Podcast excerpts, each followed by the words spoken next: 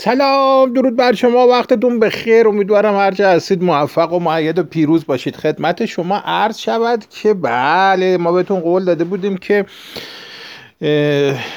یکی از جلساتی که دوست همه ما جناب آقای رامین پرهام در مورد واژه‌ای که خودشون اختراع کردن ابداع کردن اسمش هم گذاشتن مشروطه نوین این جلسه رو نقل کنیم. بحث ایشون رو نقل کنیم. در خلال بحث ایشون که متاسفانه یا خوشبختانه سه ساعت هم طول کشیده یکی دو نفر هم وقت کردن اومدن یه حرفی زدن و کاش حرف نمی زدن اما بیشتر این هر time این یعنی در واقع شاید بگم بیش از 98 درصد time وقت ایشون فقط حرف زدن یعنی مونولوگ. مونولوگ.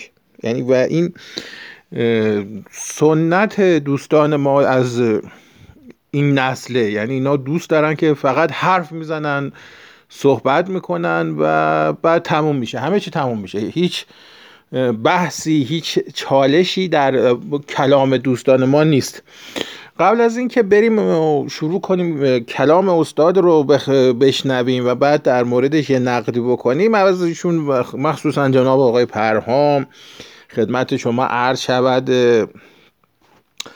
مجری برنامه آقای استاد دکتر اسماعیل نوری علا و شرکت کنندگانی که یعنی فکر کنم دو نفر اصلا کلا شرکت کردن تو این بحث. از این دو نفر دوستمونم من عذرخواهی می‌کنم. به حال هرچی باشه نقد کردن کاریست یه مقدار ناخوشایند برای هر کس که حرف می‌زنه. دیگه ادامه مقدمه نگیم و بریم سر بحث ببینیم از مقدمه که خود جناب پرهام شروع می‌کنم به گفتن شروع کنیم به حرف زدن. گوش کنیم. به مناسبت انتشار کتاب جدید دکتر پرهام است. من از اونجایی که ایشون معرف حضور همه عزیزان هستم وقتی بیشتری رو نمی‌گیرم. مستقیم میرم در خدمتشون و میکروفون رو در اختیار جناب پرهام قرار میدم. دکتر پرهام ضمن درود مجدد و خوش آمدگویی بفرمایید خواهش می‌کنم میکروفون در اختیار شماست. با درود و سپاس از همه شما دوستان برای این میزبانی این سومین جلسه. و دو هفته پیش فکر کنم دو هفته پیش بود که با هم بودیم و صحبتی رو آغاز کردیم در ارتباطی با مشروطه نوین.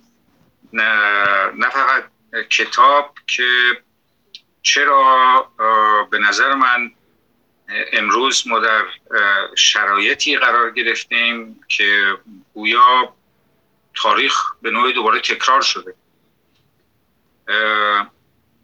بدین معنی که شرایطی که امروز درش هستیم چه از دیدگاه تفاهم نامه یا قرارداد مشخص نیست که با چین به امضا رسیده با جمهوری خلق چین و چه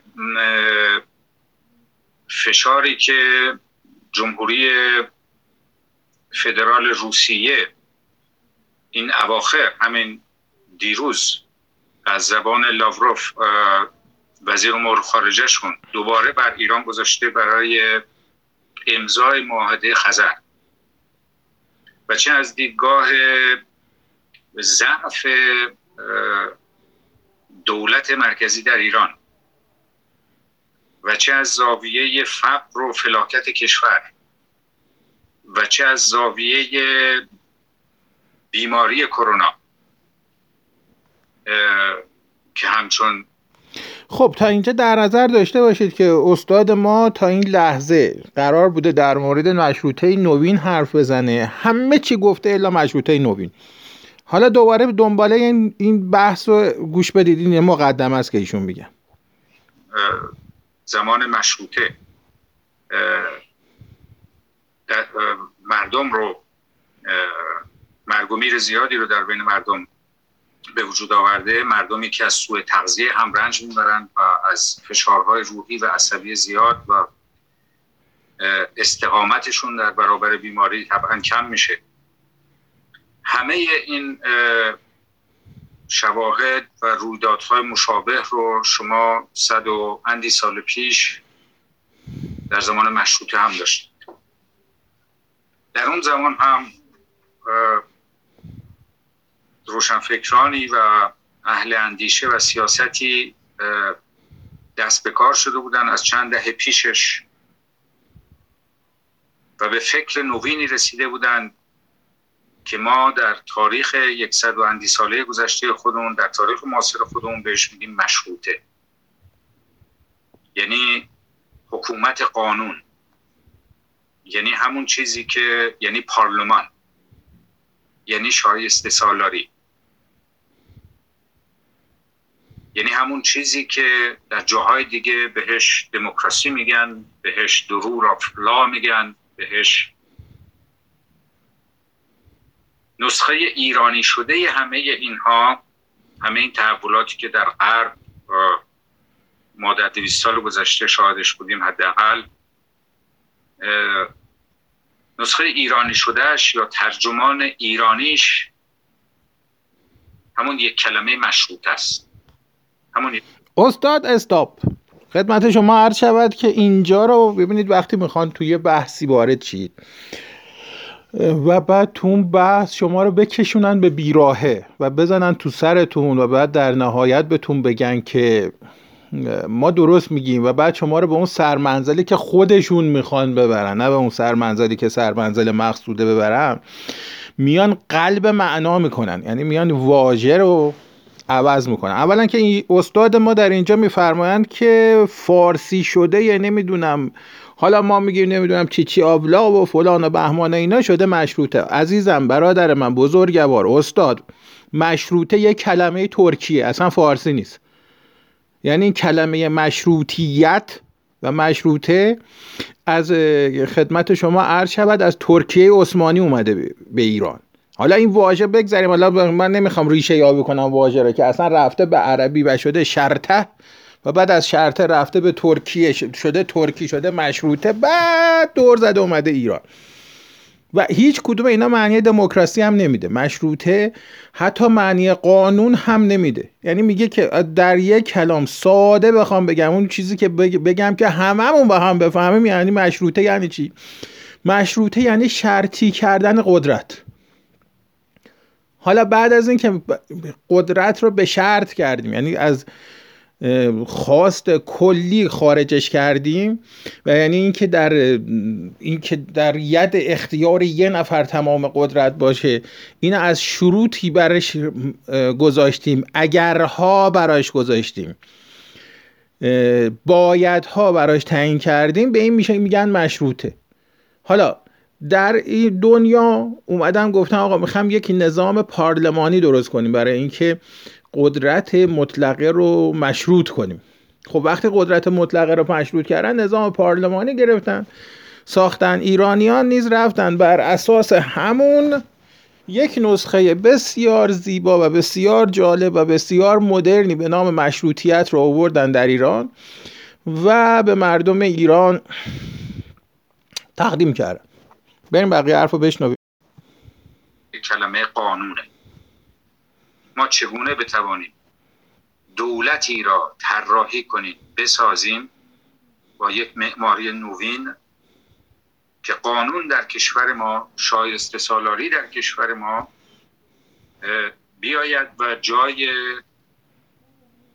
دوز سالاری و فساد و اینکه یک اقلیت کوچکی یا منتصب به دربار و یا روحانیت شیعه که اغلب هر دو اینها بودند و دست در دست همدیگه هم داشتن. کشوری رو پهناور با تاریخی کهن ملک و ارث شخصی خودشون بپندارند و در تجاوز به اون و در تاراج اون به هیچ کس پاسخگو نباشند و خودشون رو مالک و صاحب این کشور ببینن. خب دوباره اینجا با یه مغلط دیگه رو بریم ببینید ایشون از تو این تقریبا هشت دقیقه پنج دقیقه که صحبت فرمودن در مورد مشروطیت چندین واژه رو زور چپون کردن تو واژه مشروطیت. مثل مثلا قانون مثل خدمت شما عرض شود که نظام پارلمانی مثل مثلا خدمت شما عرض شود که دموکراسی. اما مغلطه اینجا نیست یعنی اینکه ایشون از این چیز از این واژه ها استفاده می‌کنه برای اینکه یه چیزی که معلوم مشخصه و معنی مشخص داره. از این واژه استفاده می‌کنه برای این اینا اصلا مهم نیست. مهم اینه که ایشون می‌خواد بگه داره میگه که ما یک version ایرانی داریم. یه version ایرانی داریم به نام مشروطیت. حالا این مشروطیت قراره چی بشه؟ قرار معنی فارسی دموکراسیه در حالی که اصلا همچین چیزی نیست. این یه, یه چیز من در آوردیه. که استاد بزرگ ما این مرد بزرگوار ما داره از خودش یه چیزی رو به قول رو برای اولین بار در تاریخ مباحث کلامی داره حقنه می‌کنه تو کلام. بزن یه مثال بزنم که خیلی راحت بشه بفهمید حالا بزن اول مثال خود ایشون رو گوش بدیم از اون داستان لبنیات فرانسه تا من براتون یه مثالی که شما بفهمید من براتون بزنم. چگونه باید به چنین قضیه پایان داد؟ که خب از لحاظ سیاسی میشه استبداد میشه خودکامگی میشه فلان فامیل سالاری میشه چگونه باید به این پایان داد؟ مشروطه ترجمان ایرانی این حکومت قانونه. مشروطه ترجمان ایرانی دموکراسی ایده ای که باید اصلا همچین چیزی نیست. یعنی مشروطه گفتمان ایرانی دموکراسی خیر نیست عزیزم. بزرگوار. دموکراسی یه چیزی کاملا جدا از مشروطه. یکی. دوم اینکه مشروطه. در واقع من برای اینکه شما توی مخاطب من بتونی بفهمی اصلا قرار ما تا کجا بریم جلو دارم براتون میگم.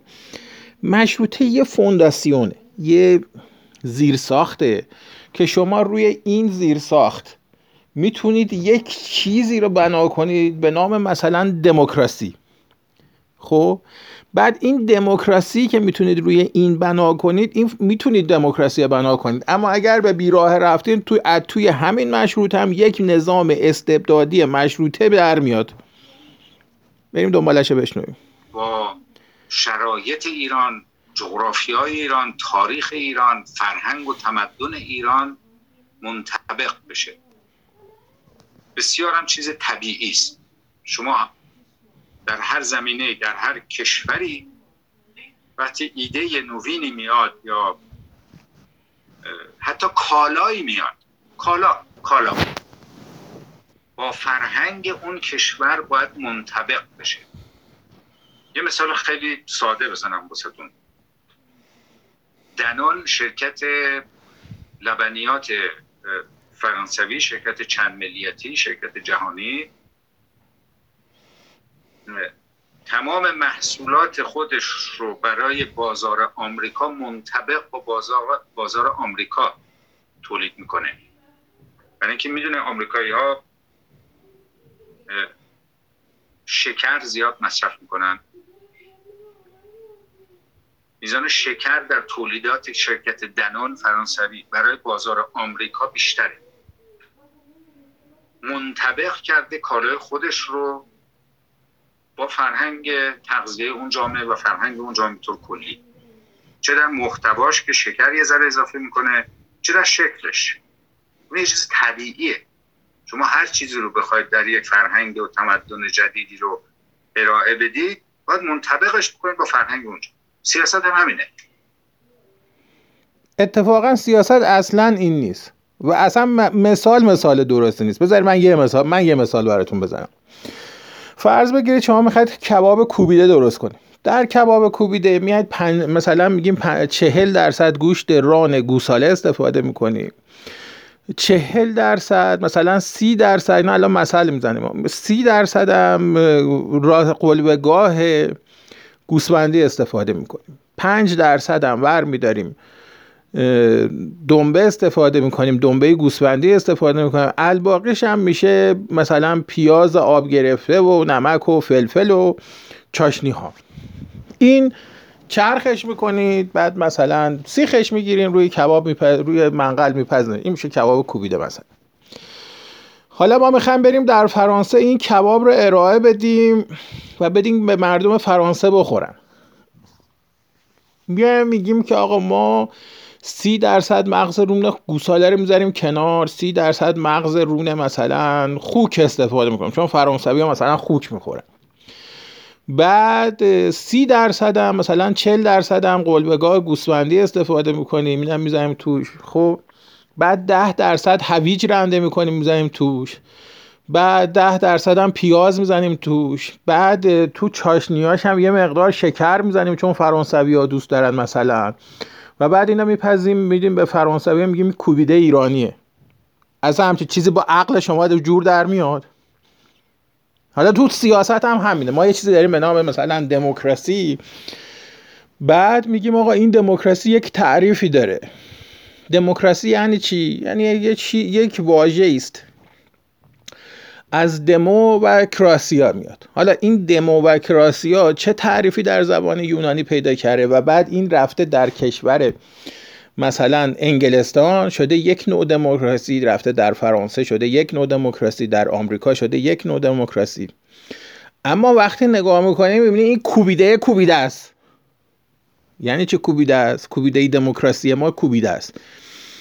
یعنی اینکه شما مثلا اگه خاصی کوبی داره به یه فرانسوی بدی بخوره می‌تونی بگی آقا من چهل درصد گوشت گوسالمو می‌کنم پورک و بعد کبابو میپزم میدم بهش می‌خوره. شاید این بشه. اما وقتی برداشتی هویج شیکر رو نمی‌دونم مثلا آووکادو توش رنده کردی مثلا باش پختی این دیگه اصلا کوبیده نیست. یعنی شما یه چیزی درست کردی. حالا دوست داری صداش کنی کوبیده. این همینه. حالا دموکر... حالا مشروطه هم همینه. الان شده همین. یعنی ایشون از ابتدای امر اومدن یه چیزی درست کردن. یه چیزی که اصلا معنیش مشخصه. مثل این که یه مثلا شیمیدانی بنویسه که مثلا بگم آقا مثلا می‌خوام یه حالا من که شیمی وارد نیستم. مثلا مثلا خب بگه هاش دو او به اضافه مثلا سی او مثلا چهار میشه چی؟ بعد یه نفر بیاد بگه که من با این مفاهیم قبول ندارم. این چرندیات چیه؟ ما هاش دو او نداریم. هاش دو او مال قدیمه. یه چیز سنتیه به درد نخوریه. من الان اومدم می‌خوام مدرنش کنم. خب بگو چی کار کنم می‌خوام بذارم n 4 دو مثلا. یا n 4 او مثلا. این فرمول جدید آبه خیلی بیمنطق خیلی بیمعنی. بریم جلو بریم جلو ببینیم. حالا حالا بالا میرزه. حالا این هم تو مقدمه ابتدای مقدمه مقدمه حالا حالا مقدمه است. ما در به حکومت قانون به دموکراسی به پارلمان از صد و اندی سال پیش به این طرف میگیم مشروطه. نزاع بزرگ ما هم در کشور از صد اندی سال پیش به این سو نزاع مشروطه و مشروعه بوده.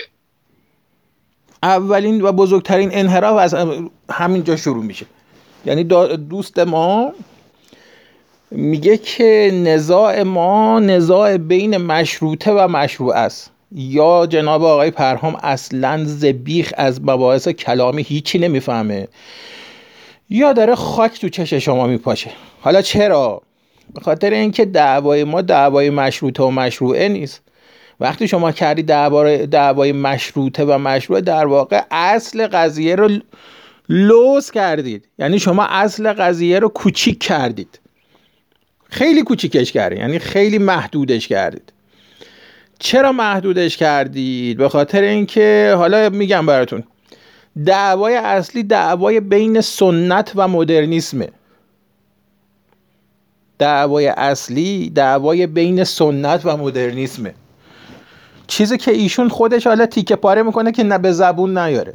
حالا چرا؟ به خاطر اینکه ایشون خودشون و تمام دوستانشون و تمام یارانشون و تمام همفکرانشون طی حداقل می‌تونم بگم 60 سال گذشته 70 سال گذشته مدافعین سنت بودن. اما هر کدوم به یه زبانی. مثلا آقای کردوانی یه نوعی طرفدار سنته. احسان نراقی یه جور سنتگراست مثلا سید حسین نصر هم یه جور سنتگراست اما اینا همه یه مکتب فکری دارن. هرچند که گفتمانشون فرق می‌کنه. ایشون می‌خواد بگه که آقا ما یه شر مطلقی داریم. به نام جمهوری اسلامی. این شر مطلق به خاطر این است که مشروعه است. در که اصلا همچه چیزی نیست. دعوا بین سنت و مدرنیسمه. در تمام شکل ها ابعاد و اندازه هاش یعنی چی؟ یعنی این مشروعه. یکی از فرعیات بسیار بسیار کوچیک و پیش پا افتاده سنته. و خواستگاه سنت روحانیت نیست فقط. شما اگه قرار باشه حال بریم بریم جلو بریم جلو بریم بقیه‌شو گوش بدیم. و تشکل ها و جریان های و محافل سیاسی هم که چون ما حزب به اون معنا که نداشتیم. تنها حزب به معنای واقعی کلمه حزب داشتیم حزب توده بوده. و که قدیمی ترین حزب منطقه است. پیش ده سال پیش از اخوان المسلمین تحت یه با یه اسم دیگه روش بود. وگرنه محافل داشتیم. محفل داشتیم. جریان های محفلی داشتیم. ای کاش که حزب تودم یه محفل بود. ای کاش حزب نبود. در واقع این اصلا حزب نبود. اگه برید نگاه بکنید ببینید که این یه تشکیلاتی بود سازمان یافته که سرسپرده بود به برادر بزرگتر در مسکو. تمام اینایی هم که براش کار می‌کردن تمامشون بلا استثنا برای برادر بزرگتر کار می‌کردن. حالا جغدازه و اولی هاشون کسایی که حالا ایشون میگه صد و اندی سال بودن این صد و اندی سال حالا شما بریم مثلا نگاه می‌کنیم ببینید بنیانگذارش مثلا کیا بودن؟ مثلا یکیشون هیدرخان مغلی بوده. بگذاریم. اینا اومدن جلو رسیدن به این آقای دوست همه این عزیزان حاج آقا نورالدین کیانوری. در زمان حاج آقا نورالدین کیانوری آقا ایشون جرأت نداشت بدون دستور مسکو آب بخوره. یعنی شما فکر کردین می‌تونست سیستم ها به هم بزنه. سیستم ها یکی دیگه چیده بود اینا فقط می‌گفتن بله قربان. بریم بقیه رو گوش کاش ای کاش ای کاش اینا محفل بودن. تمام جریان های محفلی ما هم از چپ بگیرید تا مذهبی تا التقاطی از چپ و مذهبی مثل مجاهدین یا گونه های التقاطی مذهبی دیگه مثل نهزت آزادی همه اینها رفتن در یک مقطع دورانساز و تعیین کننده رفتن پشت مشروعه وایسادن رفتن پشت روحانیت شیعه وایسادن. خیر استاد پشت مشروعه وای نزدن پشت روحانیت شیعه هم وای نزدن خاک تو چش دوستان ما نپاشت اینها همه مدافعین سنت بودن. همشون بلا استثنا مدافعین سنت بودن. و در موقع ضرورت وقتی پاداد اینا دیدن که از روحانیت شیعه می‌تونن بهترین استفاده رو بکنن. برای اینکه سن مدرنیست را برای همیشه نابود کنن. مشکل وقتی به وجود اومد که روحانیت شیعه اومد سوار کار شد بعد همه این دوستان شما رو جارو کرد. یعنی اینا اقمار اون بودن. اون نزاع اصلی بین مشروطه و مشروعه بوده و اون ضعف اصلی مشروطه که یک اندیشه ملی است بسیاری هم راجبش نوشتن که چگونه در کنار این اندیشه مشروطه یا بگم بهتر بگم به صلاح حامل اصلی این مشروطه ناسیونالیزم ایرانی بوده که رفته رفته پس از شکست های ایران در مقابل روسیه رفته رفته شکل می‌گیره. به هیچ وجه همچین چیزی نیست. یعنی مشروطه الزاما منجر به ناسیونالیسم نشد. این ناسیونالیسم بود که از درونش یه چیزی در اومد به نام مشروطه. و ناسیونالیسم یه چیز مدرنه. پس دعوا اصلا بین سنت و تجدد نیست. دعوا ببخشید دعوا دقیقا دعوای بین سنت و تجدده نه مشروطه و مشروعه. و ضعف ما هم در این یک سال اندی سال گذشته این بوده که این ناسیونالیزم ایرانی این ملیگرایی ایرانی به شدت تنها میشه. یعنی نمی‌تونه خودشو متشکل بکنه. نمی‌تونه خودش حتی پیش از انقلاب. نذاشتن. نذاشتن خودشو متشکل بکنه نذاشتن حزب درست بکنه نذاشتن اندیشکده درست بکنه نذاشتن این اندیشه پرورانده بشه و ترجمانش در سطح اجتماعی و مدنی نهادهای مدنی و از لحاظ سیاسی یک حزب بشه. کیا نذاشتن؟ کیا نذاشتن؟ وقتی شما می‌خواید میشی متکلم وحده بعد داستان همین میشه. یعنی شما وقتی نگاه بکنید می‌بینید که شما هر چی دلت می‌خواد میگی نگرانی هم از بابت این نداری که کسی به شما رو به نقد بکشه به چالش بکشه. راحتی دیگه. هر جوری دلت می‌خواد همه چی میبافی. عین شریعتیه. شریعتی هم وقتی نگاه می‌کنیم ببینید این هر چی دل تنگش می‌خواسته می‌گفته هیچ هم نبوده بهش حرف بزنه. و مردم هم به این جذب شدن حالا ایشون اومده میگه که آقا نذاشتن ناسیونالیست سر بگیری کیا نذاشتن؟ نمی‌دونیم کیا نذاشتن اما من می‌خوام یه چیزی بهتون بگم. ناسیونالیسم از درون تفکر عام باید در بیاد. یعنی اینجوری نیست که مثلا فردا اعلی حضرت محمد رضا شاه پهلوی میاد میشه اینجا. یک فرمان ملوکانه صادر میاد که از امروز همه ناسیونالیست باشید. شما آقای پرهام و نسل شما و نسل قبل از شما قاتلین اصلی ناسیونالیزمی چرا؟ چون گفتمان قالبتون گفتمان چپ بود. گفتمان جهان وطنی بود. و این جهان وطنیه که ما رو به این روز انداخته. حالا شما شمایی که مثلا همتون چپ بودین همتون از دم سوسیالیست بودین یعنی خوب خوباشون سوسیالیست بودن. کمونیست دو آتیشه داشتن ماویست داشتن. دیگه خدمت شما هر شود که انور خوجهی داشتن اینو طرفدار کوبا و کاسرو داشتن. اینا جنگ جنگای نمی‌دونم چیریکی تو جنگلی می‌کردن. نمی‌دونم جنگای روستایی می‌کردن.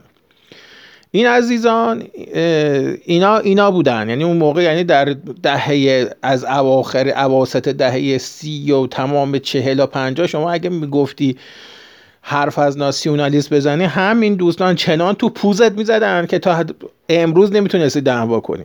بریم بقیهشو بشنویم. جبهه ملی هم که دیدید از یک مقطعی به بعد عملا مذهبی میشه.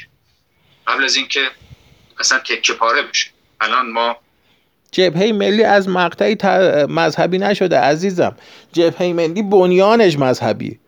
یعنی هم به همون میزان که آیت الله کاشانی در مسائل جبهه ملی و ملی شدن نفت درست داره.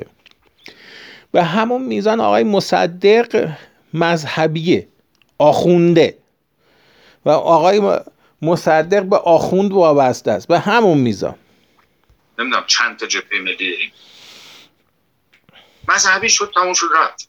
و نهزت آزادی از دلش بیرون اومد که اونم رفت پشت چیز و نه تنها رفت پشت مشروعه که در مقطع 57 حلقه استراتژیک روحانیت شیعه. و خمینی نهزت آزادی بود دیگه. اینها اقمار اونها بودن. مثل چریک ها مثل حزب توده مثل مجاهدین همه اینا اقمار اون مشروعه شدن. بعضا هم اقمار مشروع باقی موندن. مثل همین نهزت آزادی و ملی مذهبی ها. و نزاع اصلی و جبهه ملی. مشروطه و بین مشروطه و مشروعه بوده. و به نظر من با شرایطی که دوباره امروز پریدار آمده در بعد به سخنم ازشون یاد کردم اون پرچمی که روی زمین افتاده و باید بلند کرد نه پرچم حقوق بشر که بحث کلیست نه پرچم دموکراسی که اونم یک بحث کلیست که پرچم مشروط است پرچم شیر و خورشید مشروطه است. که این مشروطه هم یک بحث کلی است. حالا میریم جلو با نقدش می‌کنیم. که ترجمان ایرانی و منطبق با فرهنگ ما از همه این مفاهیم هم هست. به هیچ وجه همچین چیزی نیست. یعنی به هیچ وجه من الوجودی. مشروطیت ترجمان فارسی و یا ایرانی. اون مفاهیمی که ایشون اول سه داستان گفت مثل دموکراسی و حکومت پارلمانی یا پارلمانتاریسم اینا به هیچ وجه مشروطیت این معنا رو نمی‌داد. من نمیگم برید کتاب فلان بهمانه بخونه یه دقیقه قشنگ یه اینترنت گوگل کنید مشروطیت معنیش در بیارید. حالا ویکیپدیا ندارین برین آبادیسا گوش بدین. برین آبادیسا بخونید. در این حال. و هیچ وقتم همونجوری که گفتم فرصت این که به یک نیروی مدنی و سیاسی و حزبی فراگیر تبدیل بشه رو نداشته در پیش از انقلاب هم نداشته. بختیار نخست وزیر شد بله ولی دیر نخست وزیر شد. بختیار باید در اوایل سال دهه چهل خورشیدی نخست وزیر بشه اگه اون موقع شده بود با توجه به شخصیت این فرد به عنوان یک انسان و با توجه به شخصیت مدنی و سیاسی و عمومی این فرد و میزان شناختش از دو دنیای شرق و غرب. سرنوشت ما سرنوشت دیگری می‌شد بذار اینجا یه چیزی براتون بگم.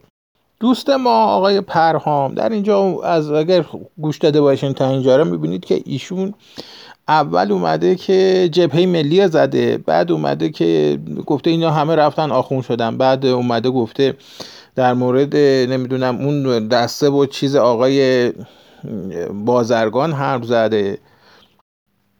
فعلا بعد در مورد همین نهزت آزادی. ایشون الان داره میگه که چه, چه جبهه ملی چه نهزت آزادی.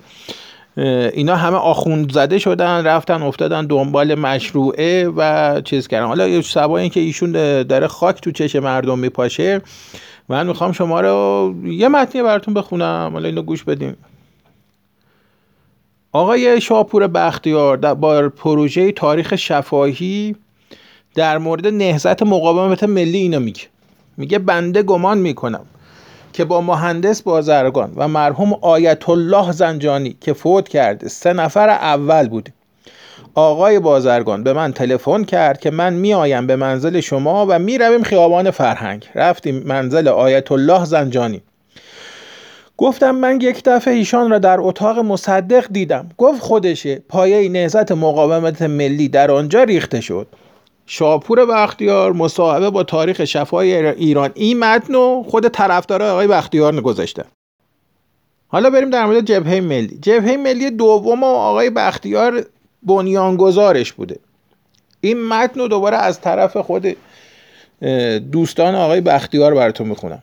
بختیار در تأسیس جبهه ملی دوم نیز فعال بود و به عنوان هیئت مؤسس و عضو هیئت اجرایی جبهه ملی ایران در دهه چهل نقش موثری داشت. او در روز 28 اردیبهشت 1340 که جبهه ملی ایران میتینگ بزرگی را در میدان جلالیه تهران برگزار کرد به عنوان یکی از سه سخنران جبهه ملی سخنرانی کرد. و برخلاف شاپور بختیار برخلاف انتظار انتظار هنگام سخنرانی از متن از پیش تعیین شده استفاده نکرد و تحت تأثیر احساسات شدید حاضران بحث را به سیاست خارجی سوق داد و در مورد سیاست خارجی دولت امینی گفت. حالا اینجا رو گوش بدیم ببینید این این آقای بختیار در مورد سیاست خارجی چی میگه؟ میگه سیاست ما پیروی از اصل بیطرفی مثبت است. یعنی همان سیاست مصدق. این تا اینجا اصلا نجوم ده که ایشون اصلا حتی نمی‌فهمه خود این آقای بختیار حتی نفهمیده اصلا مصدق سیاستش چی بوده. چون مصدق روز ثانیه اول گفته من همیشه دنبال سیاست موازنه منفی. حالا کند ملت ایران قراردادهای تحمیلی را قبول ندارد. امری که با استقبال شدید حاضرین در میتینگ و فریادهای زنده باد مصدق مواجه شد. آقای بختیار اصلا نمیفهمیده این چه کنسرسیوم چیه. کنسرسیوم یکی از زیباترین و یکی از درخشانترین تا قراردادهای تاریخ جهانه. چرا من اینو بهش میگم؟ به خاطر اینکه اون موقعی که تو اوج ضعف بوده ایران اون موقعی که تو اوج حقارت بوده حقارتی که آقای مصدق برش تحمیل کرده. اون موقعی که همه تو بنبست بودن یه نفر پیدا شده آقا ما نمی‌دونیم کی. حالا شاید میگیم آقای امینی. این آقای امینی پیدا شده اومده یه یه دونه فقط یه بندی تو این قرارداد گنجونده. یعنی هر چیزی که اینا دیکتت کردن گفته باشه فقط لطف کنید یه چیز هم به ما بگین به ما بدین. این یه بند رو قبول کنه. میگن که باشه چی می‌خوای؟ میگه که تو این بند این بند اینه. میگه که این کنسرسیوم در جاهای فعالیت اکتشاف و تولید نفت خواهد کرد و می‌کنه تا, همیشه که طبق قرارداد هزار نمی‌دونم 916 تو اون قید شده و از اونجا تخطی نخواهد حالا شما اگه بریم اونجا نگاه کنیم می‌بینید کلا دو درصد کل خاک ایرانه. و با استناد به همین بند طی سالهای بعد شاه کمر کنسرسیوم شکوند. یعنی بلایی به سر کنسرسیوم آورد که کنسرسیوم زار می‌زدن از دست شاه. چرا؟ چون خیلی راحت اومد گفت آقا این منطقه رو مال شما نیست؟ من قرارداد نبستم میگن چرا؟ خب دیگه کاری به ما نداشته باشین. اومد تمام مناطق از جمله فلات قاره ایران. اومد تمام اکتشافات دریایی ایران. تمام اینا رو اومد به غیر از اینا واگذار کرد. زار می‌زدن از دست شاه. همین جایی که حالا بهش میگن پارس جنوبی یا اماراتی ها نمی‌دونم قطری ها بهش میگن گنبد شمالی اینا رو اومد به شرکت های شاه واگذار کرد. باشون قرار داد بس که هیچ جزء کنسرسیوم نبودن.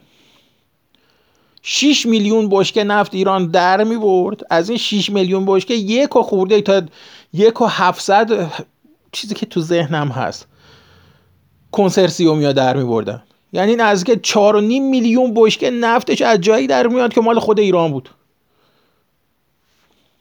این قرارداد درخشانی بود که در ایران بسته شد و یه خائنی به نام آقای مصدق مجبور کرد ایران که این قرارداد رو ببنده. و بعد یه خائن ترین به نام مثلا آقای بختیار یا آقای بازرگان بدون اینکه اصلا بدونن چیه بدون اینکه اصلا بدون این این یعنی دغدغه این دوستان ما دغدغه منافع ملی نداشتن. اینا دغدغه بزرگشون این بوده که به هر نحوی از انها شاه نباشد محمد رضا شاه نباشد نمی‌دونم سیستمی که اون میچینه نباشد. بریم جلو بریم بقیه. این مقدمه هنو تموم نشده. بریم جلو. امروز اما میگم دیروز لاوروف در شرایطی که در وین جمهوری اسلامی به حمایت جمهوری فدرال روسیه نیاز داره در شرایطی که جمهوری اسلامی با جمهوری خلق چین یک ورقه ای رو امضا کرده. میآید و فشار مضاعف می‌گذارد. می‌گوید معاهده رو باید امضا کنید معاهده خزر. اگر نجنبیم اگر این پرچم مشروط خواهی نوین رو چون نمی‌تونیم برگردیم به مشروطه صد اندی سال پیش اینو قبلا توضیح اگر این پرچم مشروط چرا نمی‌تونیم برگردیم به مشروطه صد اندی سال پیش؟ یعنی شما می‌خوای بگی که مثلا خیلی خیلی بیشتر از یکی مثل مثلا آقای فروغی می‌فهمی؟ یا خیلی بیشتر از یکی مثل زنده یاد علی اکبر خان داور می‌فهمیم؟ چرا نمیشه بفهمیم؟ به خاطر اینکه اونا حالا چرا اونا انقدر بزرگن؟ به خاطر اینکه خیانت به واژه ها نمی‌کنن. واژه رو به سلامت گرفتن و به سلامت به مردم ایران دادن و از درون اون واژه های سالم. اون چیز در اومد که بهش میگن مشروطیت ایران. و همش و همش و همش در اون چیز خلاصه می‌شد که در 16 سال حکومت رضاشاه کبیر دیده شد. حالا شما می‌خوای به زور بگی آقا این نمیشه من حالا اومدم یه چیز جدیدشو بیارم. چیز جدید نداریم که. ما که نمی‌خوایم با کلمات بازی کنیم که.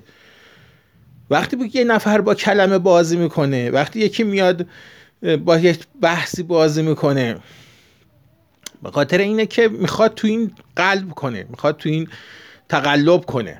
این ایشون فکر کرده مثلا این مثل هنره که مثلا ما یک کلاسیک داریم بعد یه نئو کلاسیک داریم. نمی‌دونم یه امپرسیونیست داریم حالا می‌خوام یه, ام... یه نیو امپرسیونیسم هم کنارش بذاریم. بعد فکر ایشون میاد میگه که مثلا دیده که مثلا در عالم سیاست میان میگن که آقا ما یه لیبرالیسم داریم. بعد میان میگن که حالا ما یه نیو نئولیبرالیسم هم داریم.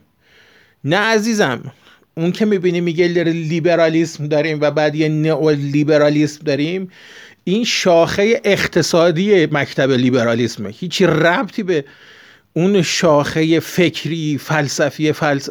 نمی‌دونم لیبرالیسم نداره. یعنی هیچ کدوم از این کسایی که از نئولیبرالیسم حرف می‌زنن نمیان بگن که ما می‌خوایم الان برای شما جان لاک رو دوباره از نو تعریف کنیم. همه این چیزایی که جان لاک گفته رو بریزید دور بیان خیر عزیزم. دقیقا کلمه به کلمه همون رو میپذیرن اجرا می‌کنن.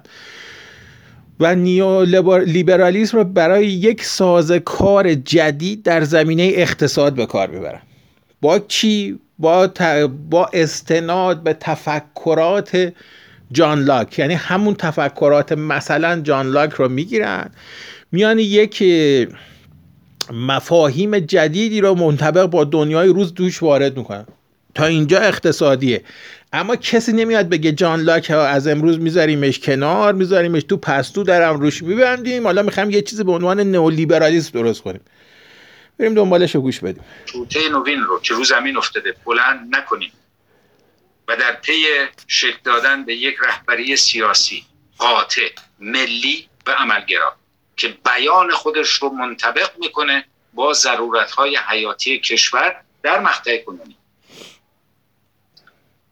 نکنیم؟ خب معلوم نیست به سر این کشوری که به هر حال مسئولیتش با همه ماست. چه خواهد اومد؟ همین تیکر یه بار دیگه گوش بدیم.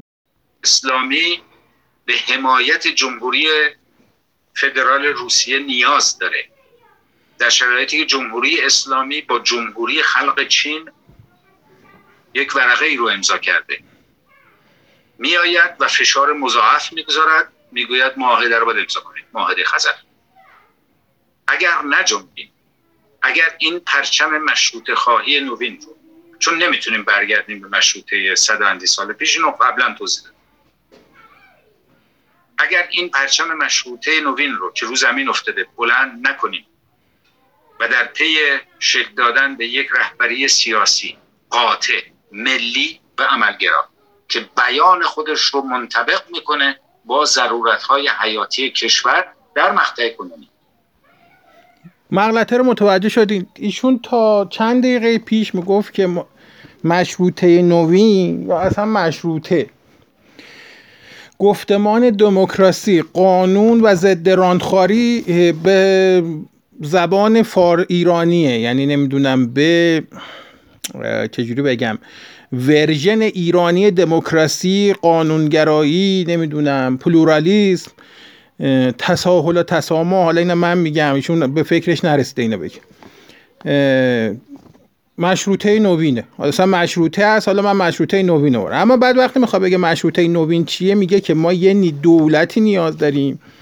چرا؟ چون قرارداد 25 ساله ایران می‌خواد با چین ببنده. لابروف هم گفته بود داریم بیاین قرارداد نمی‌دونم رژیم حقوقی رو امضا کن. حالا ایشون میگه که ما یک چیز یه حکومتی می‌خوایم که قاطع ملی عملگرا باشه. خب برادر من چه پس چرا اسم اینو می‌ذاری مشروطیت؟ بگو آقا من دنبال یه حکومت توتالیترم. حالا بعد در می‌رسیم ما تو بعد کلامش خودش میگه اینجا می‌رسه که ایشون به دنبال یه نوع اولیگارشی توتالیتره. یعنی هم توتالیتر باشه هم اولیگارشی باشه. حالا می‌خوام یه چیزی براتون میگم من دوازده سال فلسفه سیاسی تو بهترین دانشگاه این مملکت درس دادم. و بعد از اون تقریبا سی سالم هست که فقط نوشته ها و نمی‌دونم چیزایی مال فلاسفه رو خوندم. مال چه ایرانی ها خوندم چه فلسفه سیاسی خارجی خوندم چه مال نمی‌دونم هر کی که فکر کنه خوندم. خیلی عملا از تو ذهنم نیست. اما تو عمرم چنین چیزی ندیدن. این حجم بازی با کلمات و نمی‌دونم دوختن این ور به اون ور از اون ور کشیدن به این ور. ایشون خیلی راحت مردمی. میمد می‌گفت که آقا ضرورت زمان اقتضای دموکراسی نمی کند ما, نش... ما نیاز به یه حکومت خونتای مستبد دموک... غیر دموکراتیک نمی‌دونم کودتایی نظامی داریم که این ایران حفظ کنه. خب که این ایران حفظ کنه. حالا کلامش تا بری شما این سه ساعت رو تموم کنه همینا رو میگه و که این, این کارا رو بکنه و ما به یه خونتای نظامی نمی‌دونم کودتایی به درمون می‌خوره. من نمی‌دونم چرا حالا ایشون اومده این کلمه مشروطه رو از خودش درست کرده. یه نوین هم گذاشته جلوش بعد هر چی دیگه خواسته تو این حوزش ریخته. نکنیم؟ خب معلوم نیست به سر این کشوری که به هر حال مسئولیتش با همه ماست چه خواهد اومد؟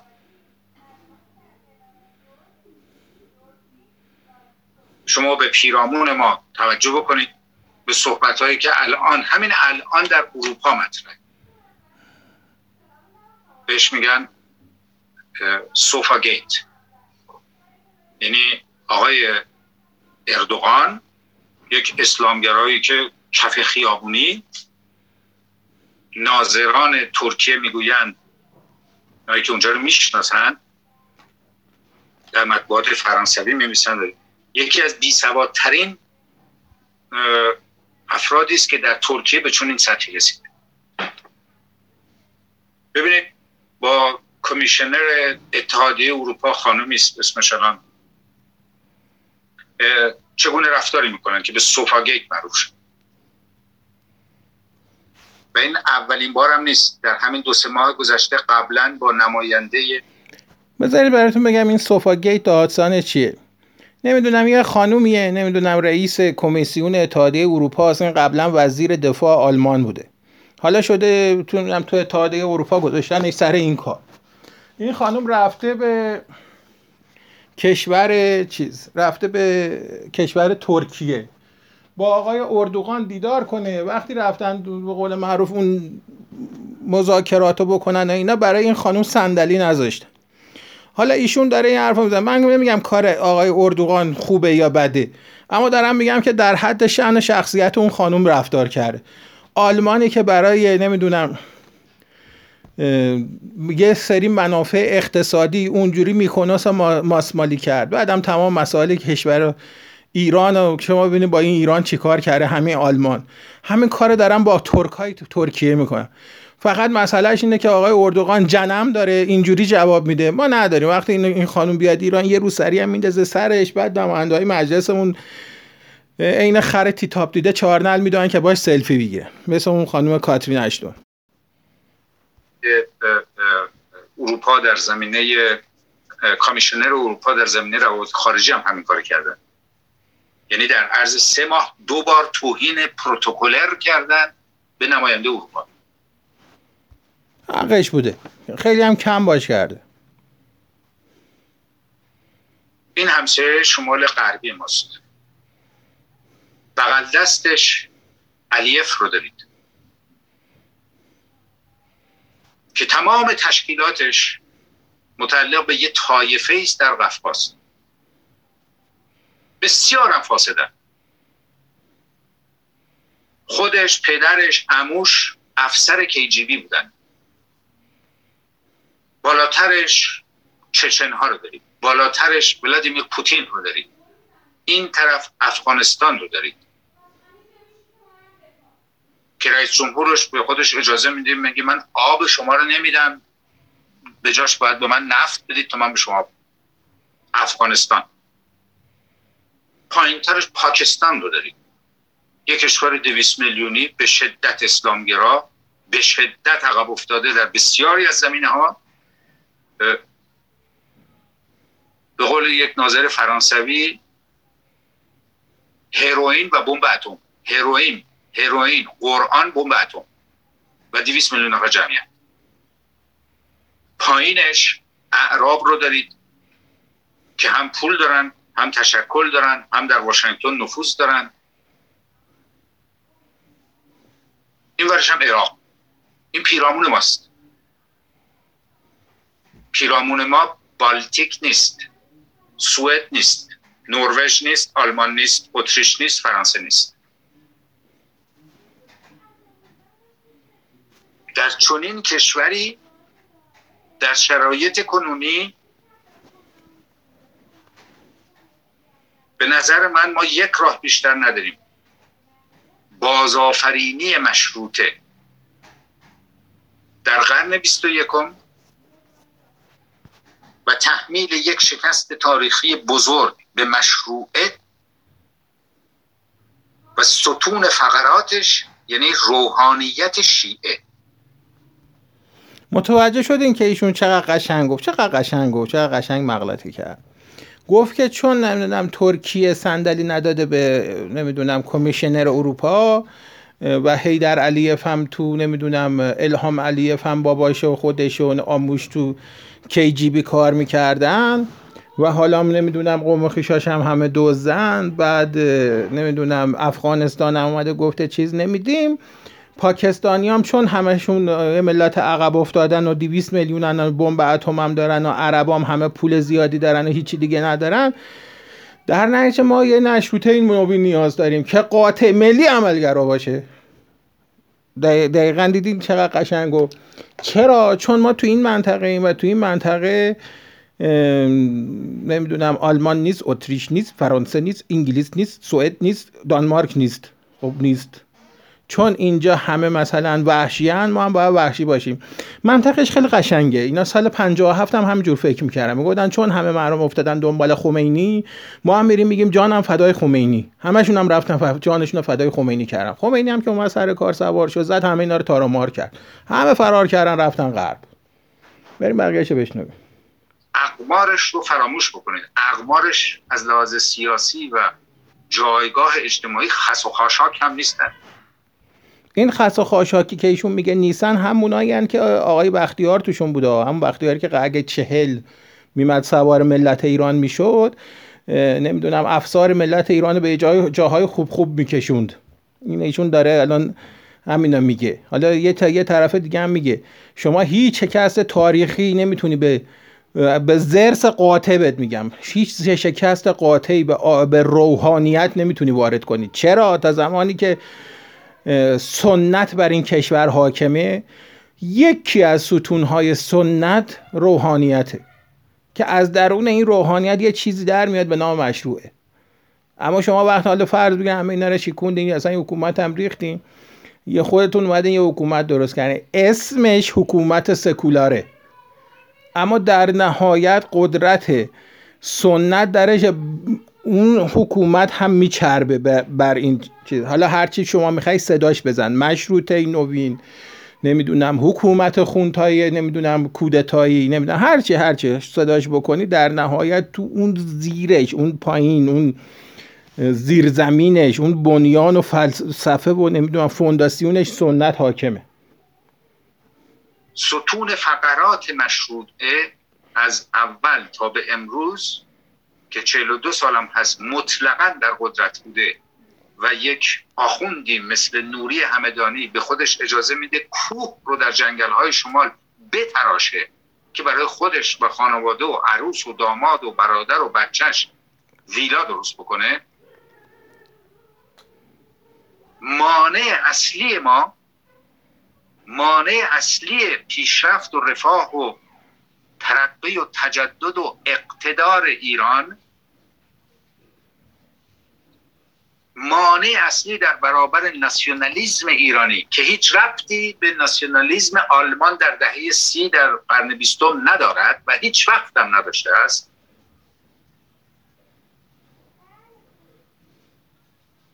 مانع اصلی در برابر ما مشروع است و مشروعه یعنی روحانیت شیعه. به هیچ وجه. ایشون از آقای نوری همدانی مثال می‌زنه که اومده کوه شکافته رفته توش ویلا ساخته.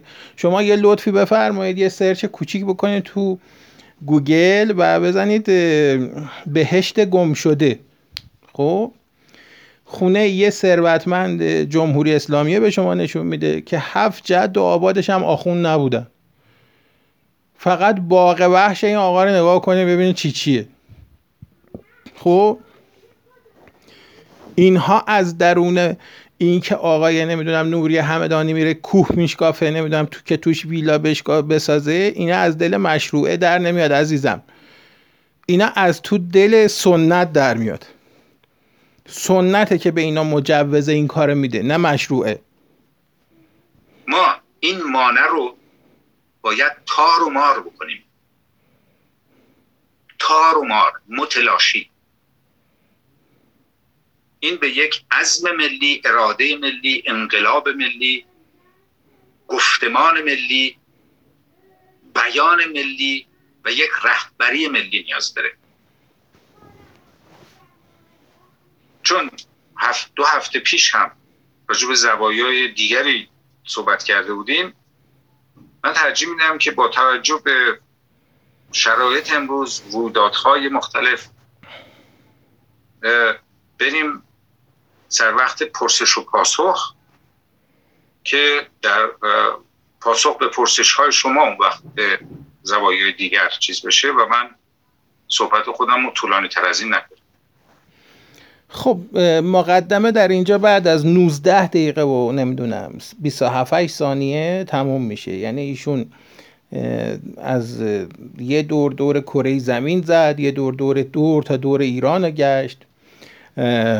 یادش افتاد که آقای اردوغان صندلی نذاشته برای کمیشنر اروپا و غیر و ذالک تا بگذاریم تا امروز. حالا در نهایت بحث مقدمه ایشون در اینجا تموم میشه. جون منم بالا اومد تا این به اینجا رسیدیم. و فکر می‌کنم برای پادکست اول نقد مقدمه ایشون کافی باشه. حالا در پادکست دوم در مورد بنیان حرف ایشون من براتون میگم. و براتون میگم که این حرفایی که جناب رامین پرهام عزیز زده این مرد بزرگ زده تمام کپی کاریکاتوروار و خیلی سطحی و خیلی پوچ از یک نظریه بزرگ ایرانیه. نظریه که من مدت ها و مدت ها نقدش کردم. حداقل سه یا چهار بار در موردش پادکست پر کردم. و در نهایت اون اندیشه ها رو در واقع بهتون نشون دادم که اون, اون اندیشه ها که بنیان اینا از تون در میاد چقدر لغو و پوچ و باطله. حالا ایشون اومده رفته یک کپی نمی‌دونم چجوری براتون بگم یک کپی کاریکاتوربار یک کپی خیلی سطحی و پیش پا افتاده از اندیشه های اون گرفته. یعنی ایشون حالا جمله به جمله براتون میرم جلو و بهتون ثابت می‌کنم که ایشون حتی کلمه به کلمه حرفش رو هم از جواد تباتبایی به قول معروف کپی کرده. کپی کرده و در اینجا نوشته اومده گفته. ایشون در واقع هیچ حرف جدیدی نداره. حالا میریم جلو در پادکست های بعدی. تو همین سه ساعت ها نیاز نیست ما سی ساعت بیشینیم حرف ایشون رو گوش بدیم نقل تو همین سه ساعت شما به راحتی می‌بینید که ایشون تم طابق و نل به نل همه حرفای سه جواد تبا تبایی زده و در علت این که دائم هم جنگو کرده جنگ بین مشروع و مشروط هم همینه. یعنی به خاطر اینکه سه جواد تبا تبایی آدم یه آخونده در واقع به نوعی و یک نظریه مذهبی داره که فونداسیون ایران شهریش اصلا از تو همین در میاره. یعنی عدم تفکیک پذیری بین تشیع و ایرانیت و ایران شهری حالا مثلا. ایشون هم همین داره میگه. فقط به یه زبان دیگه داره میگه. حالا بذاریم بریم جلو تا ببینیم از تو این اندیشه ها چه دیکتاتوری در میاد. روزتون بخیر. واقعا اصابم خورد میشه. وقتی این چیزا رو آدم می‌بینه به قول معروف میگم وقتی می‌خوای به باطل جواب بدی به سخن لغو جواب بدی دو برابر انرژی می‌بره اینم واقعا همین یه سنگی میندازه تو چا که مثلا چل تا عاقل نمی‌تونن درش بیاره.